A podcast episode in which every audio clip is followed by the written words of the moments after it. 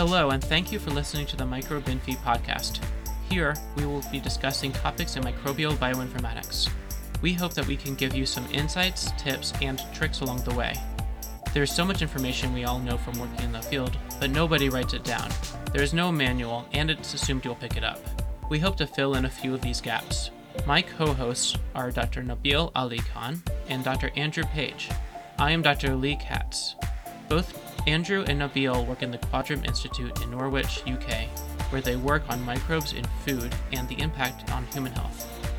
I work at Centers for Disease Control and Prevention and am an adjunct member at the University of Georgia in the US.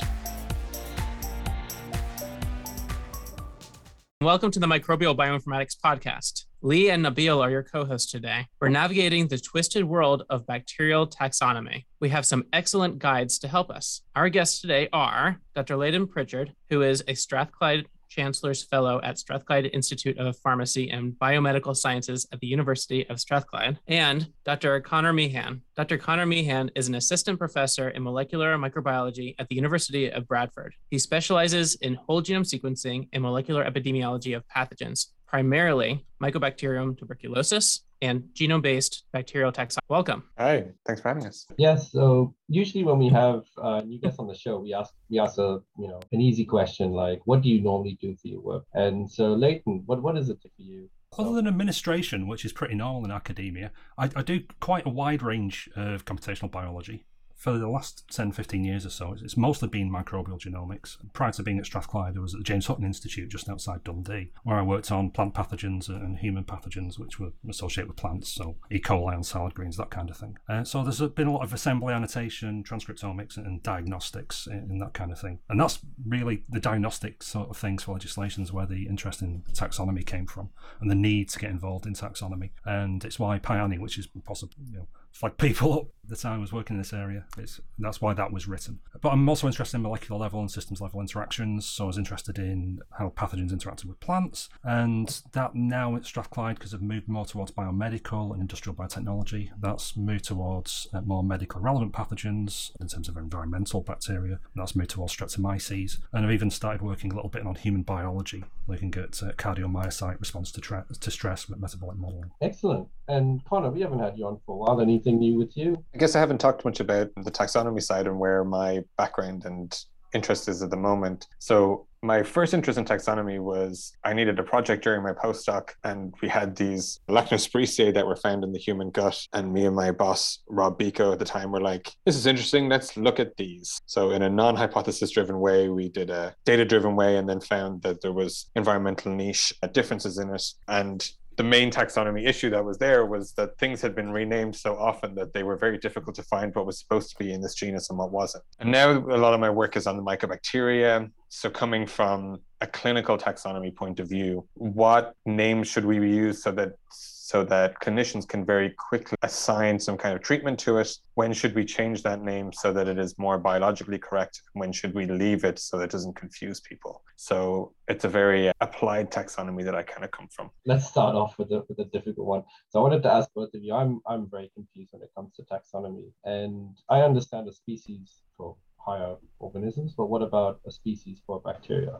I would start off by saying you probably don't understand how to define a species in a multicellular either. I, the first time I ever came across taxonomy was a lecturer, Grace McCormack, in the University of Maynooth, where I was there doing my undergrad. We were first years and she split us into group and she said, come up with a species concept that covers everything including bacteria and viruses. And we thought this would be easy. And now here I am 20 years later or whatever, and we still don't have one. In multicellular, it tends to be about reproduction and whether offspring are then viable for further reproduction. And that's a very generally sweeping statement that does not involve any plants. I think across prokaryotes and multicellular organisms, the sort of abstract principle I fall back to is that there's some kind of recognizable, if not barrier to gene flow, at least some kind of discontinuity where it's not just a case where two organisms can exchange genetic material easily and have that progress into the next generation. And that's going to be defined differently for prokaryotes than it is for multicellular organisms just by just because of what they are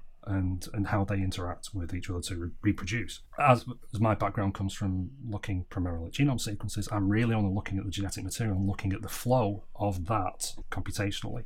And I'm not really looking personally very often at the, the larger biological picture. So I always picture it in terms of some sort of disruption or discontinuity in the ability to exchange genetic material. So if, if you want to define a new species, though, and you actually want to do what people think most taxonomists do, which probably is not even true, it is still primarily biochemical. You there will be a suite of biochemical tests, and then you are saying this is the profile for this. It can grow on this, it does not grow on that, it has this kind of colony, it has these kind of morphologies, this kind of motility, all of these things that still really is a base basis for defining a species. And we're, we're moving slowly away from that. But you to have that strain. It must be culturable. It must be deposited in two different collections. So there are the ATCC and there are the other ones that are around. There are the specialized ones for different species or organism groups. And then genetically, at the moment, it's still based on 16S. So to get a little bit into the, the 16S side of it, 16S has been around for 30 something, 40 something years now. And it was found by Carl Woese and others that if you sequence, if you use the sequence of this gene and you compared it, you would approximately get species groups that we already knew. So you have to remember that a lot of taxonomy is we defined these groups before, and then we use this marker to pull back those groups. So it was not done agnostically to create new groups. And it was saying that 97% cutoff of the whole sequence similarity, if it's within 97% of each other, this was approximately equivalent to a 70% DNA DNA hybridization in the lab, which was approximately equivalent to the biochemically and physically defined species. So it's everything still came back to that original biochemical physical way, but then we see these kind of groupings. And now what a lot of modern taxonomy is is is that true? What does that mean? What do we do with that information? Historical aspect's really important because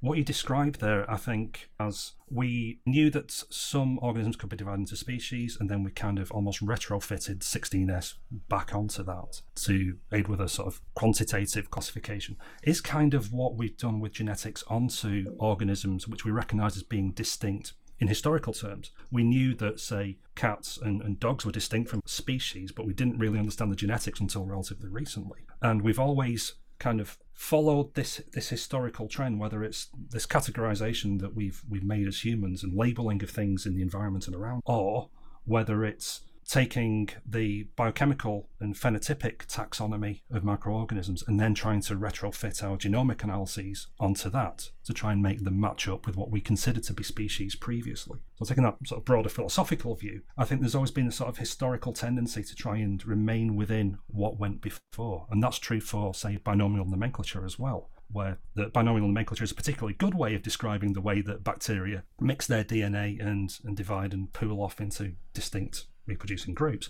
but it's how the Linnaeans evolved within culture, and we, we try to retrofit back to that. I would definitely attend your lectures if I could.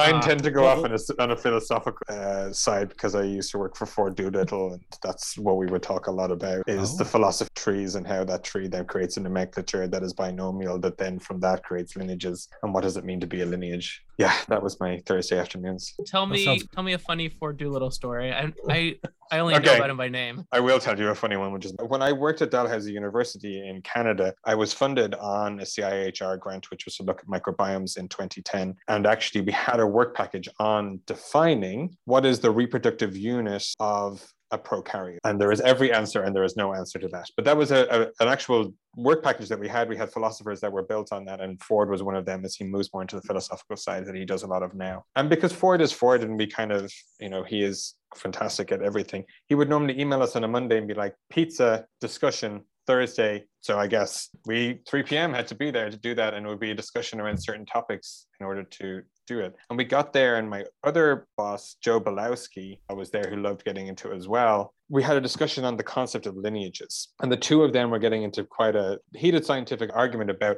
what it meant to be a lineage. And then I stopped them and was like, "Hang on, what do you define a lineage as? And Ford was saying that it was like a lineage in a family in terms of like a lineage is species, genus. These are the lineages that we're defining out. Whereas Joe was defining a lineage as in going down, like I follow this lineage through my parents and my grandparents. And it was proper philosophical that they were arguing and they were not even talking about the same thing at all. But I learned quite a lot about how to, why taxonomy is there as a useful term, but it should not be the be all and end all. And then now, June, typically you have what is a lineage, which is actually now slightly becoming a terminology in taxonomy, even though it's not properly defined. But lineages we hear a lot about in terms of people who want to make a clade sound more important than it is. I think these days. I think it's a good way of putting it. One thing you said was we define species on on biochems, and actually I thought it was based on DNA DNA hybridization, but it's it's actually defined on that assay, right? If if you wish to put in a new species into the, the, International Journal of Systemics and Evolutionary Microbiology, who publish these lists. So there, there is a list which comes out every, I think it's year or maybe two or three times a year, I can't remember, that say these are the names of the species. And this is what it used to be called, or this is it, and this is its type strain. And if you want to publish that, you have to do it in a very specific way. And if you can either publish it in IJSEM and then it automatically goes into the list because they do all the approvals to even get the paper done. Or you can publish it somewhere else. And if you have the right amend at the end and, and it's been covered, they'll probably still put it into the list. Now, normally what that means for a species is that you have to show biochemically that it is different from other species that are nearby and that you use the 16S sequence in order to show that it is different from other species around it, with the 16S now being the proxy for that DNA DNA hybridization. Nobody's doing DNA DNA hybridizations and putting all that work in. We can just sequence the 16S. So it's it's the classic biochemistry has to be there, and normally some kind of phenotype that's going to define it, and that strain that you have deposited is classically going to show that mixed with the 16S sequence which has worked as the proxy for that genetics thing. That's how it currently stands for defining this. Okay, okay. Uh, yeah, so more, more, frequently these days, people who submit to IJSEM are providing genome sequences. So we we have moved as, as reviewers and, and editors to looking at ANI and digital DDH, and not just 16S. But certainly, if you don't have the genome sequence, 16S are, so, similar. The question of you need all of the you need all of the other biochemical tests, and you need that full description, and then you have a, it's sort of like you have a choice one of either the genome ANI calculation or the 16S and anything else you can possibly use, or the DNA hybridization, but no one does it. So the the, the official regulations say that there should be a 16S tree, but I would say the vast majority of the reviewers really would now look for a whole genome and an ANI calculation. So for those who don't know how the ANI works, it is the average nucleotide identity. You get all the bits of, of the two genomes you're comparing, and then you get the percentage of how much of the nucleotides inside there are shared. And if it's over 95%, that is equivalent approximately to to the 16S cutoff of 97%, which is approximately equivalent to the 70% DNA DNA hybridization. But ANI definitely works the best of the tools that we have at the moment for the species level. And I think even though it's not a requirement, it's definitely strongly, strongly, strongly recommended if you wanted to get in. And there's a whole there's a whole lot of weeds in the calculation that we can dive into for how ANI is calculated by all the different methods you can calculate it. But one thing that follows on from this for me is based on what all you're saying, and it sounds nice and specific, but then this means that what do you do with metagenomic data? And what do you do genomes assembled from metagenomic data? Because you then cannot classify them or integrate them into any such classification scheme as much as people would want to. We are nodding profusely. Yeah. You certainly can't obtain a phenotypic or biochemical distinction. I mean, this is all about sort of cohesion and exclusion. So for things to be in the same species, they have to cohere, they have to share properties.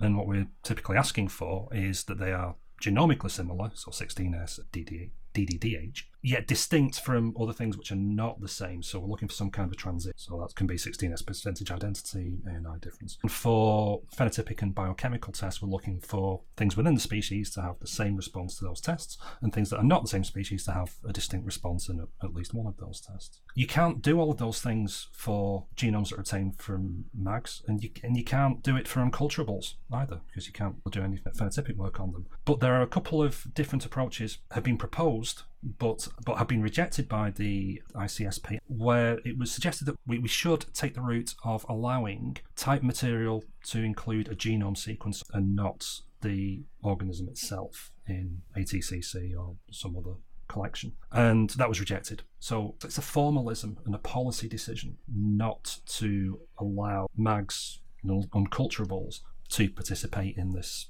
larger scheme that, that Connor's described of so much into having an effective publication and being defined on the basis of both genome and biochemistry or phenotype. How do you personally feel about and this is everybody. How do you personally feel about that? I Is think that we're at a a turning point in taxonomic history, and it will change eventually, even if not now. Yeah, I would agree that the, the real clinching point for a lot of people is that we know categorically that a lot of the microbes that we work with are not culturable and never will be culturable by themselves. That's just not in the worlds of microbiomes that we see now, it's just not possible for a lot of things. And that is going to then just exclude a lot of things from the taxonomy. Not be- we know that there are a lot of entire phyla that are out there, and they have been kind of given special status where they say, We know that this is here, but we're not going to give it an official one, but we don't want to seem like we're living in the past, that we know that it's there, but without that cultural, you can't have it. We're just like, that's not, I don't think, ever going to be possible. So I think eventually the genome will become a type material. And there are efforts to have alternative taxonomies. So what's also interesting about taxonomy is that there is there is one true taxonomy and also there are 50 taxonomies all of which are valid. And this is where people get very confused. If you change something in the official lists that's what will get changed at ncbi that's where people think of when they think of, of taxonomy. They go to ncbi they've got their number mycobacterium tuberculosis 1773 i can tell you that's his number i look at it so much. You put that in and it'll give you the taxonomy it'll tell you all the synonyms that it's been before and it'll give you that whole tree of where it goes all the way back to the root and that is essentially populates that ncbi list but once something is named except for very rare things that name never goes away. So when they change the name from clostridium to whatever it was everyone will say you have to use this name but actually technically you can use whatever name has ever been validly published for that. You you cannot force somebody to use a new name. But in the reality is everyone wants to have one list and everyone wants to know what everyone's talking about so they all want to use the one list but if that list is not going to include things that are based on genomes only people will start drifting off into other lists for me the point of taxonomy is so that i can say i work on this and you understand exactly what that means and i don't just have to like give you a genome accession number in NCBI, I can say I work on mycobacterium tuberculosis, and you have a general idea what that means. So it comes back to the philosophical thing of like, why have a taxonomy if everyone's not going to use one taxonomy? Just two comments on that real quick.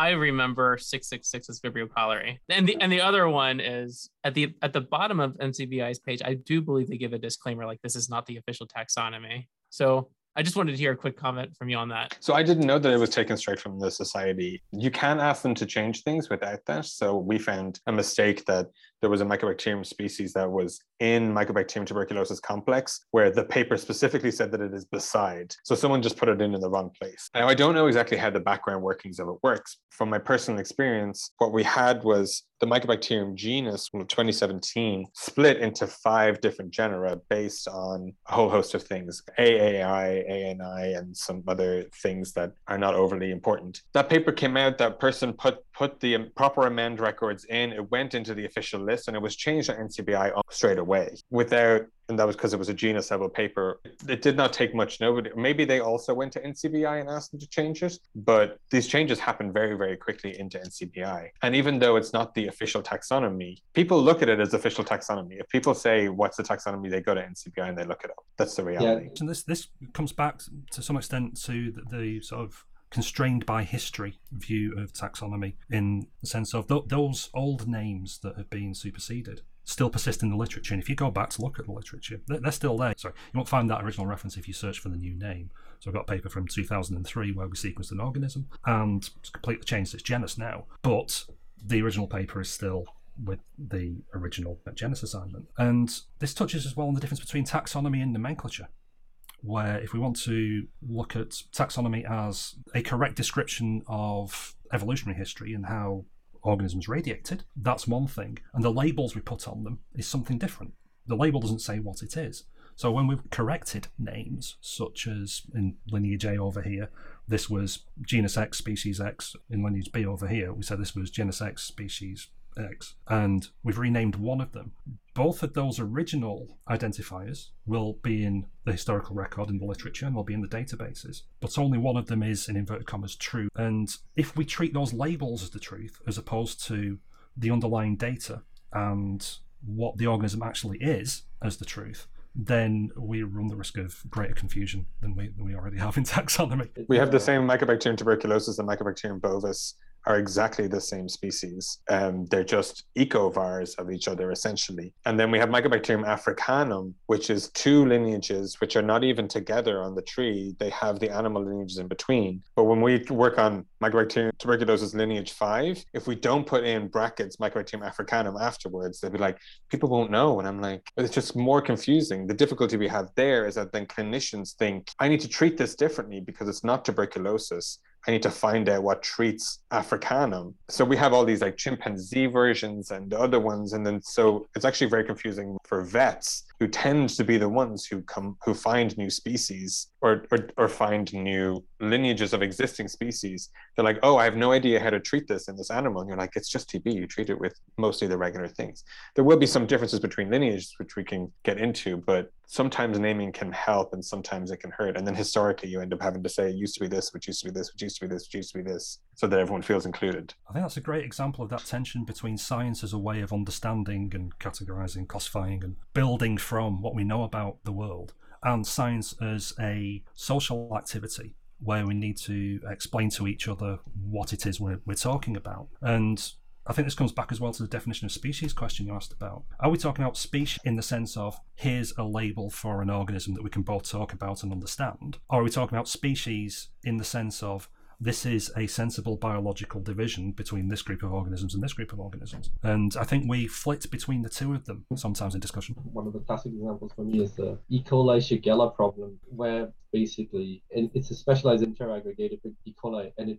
it is embedded within the E. coli species. There is no doubt that it is not something else, but clinically, it's a different thing. Clinically, Shigella causes Shigellosis. It's it's its own separate practically it has to be treated kind of separately. And that's something, you know, we always make a joke like, ha ha ha, Shigella, you mean E. coli. And it's like, yeah, but there is this sensitivity of like, what are we talking about? That's always the best example because clinically, you need to know straight away if it's Shigella because the way that you treat that is quite different to the way that you treat E. coli in terms of the se- severity and how quickly you kind of want to get to this. So that's really, really important clinically. So it's about the end, you know. So your use case is clinician, they don't care about the genome. They care whether it's Shigella or E. coli, and they don't. They're not like, well, maybe it should be. It's like, how do I treat it? Do I treat it this way, or do I treat it that way? Whereas, like, technically, Salmonella and E. coli and Shigella are one species, but we would never do that because that doesn't help anybody to talk about their work and it doesn't help clinicians. So it helps nobody by being facetious. So the example, because I always come back to Mycobacteria, we went through the whole Mycobacterium genus and we reassigned some of the species into subspecies that had been separate before.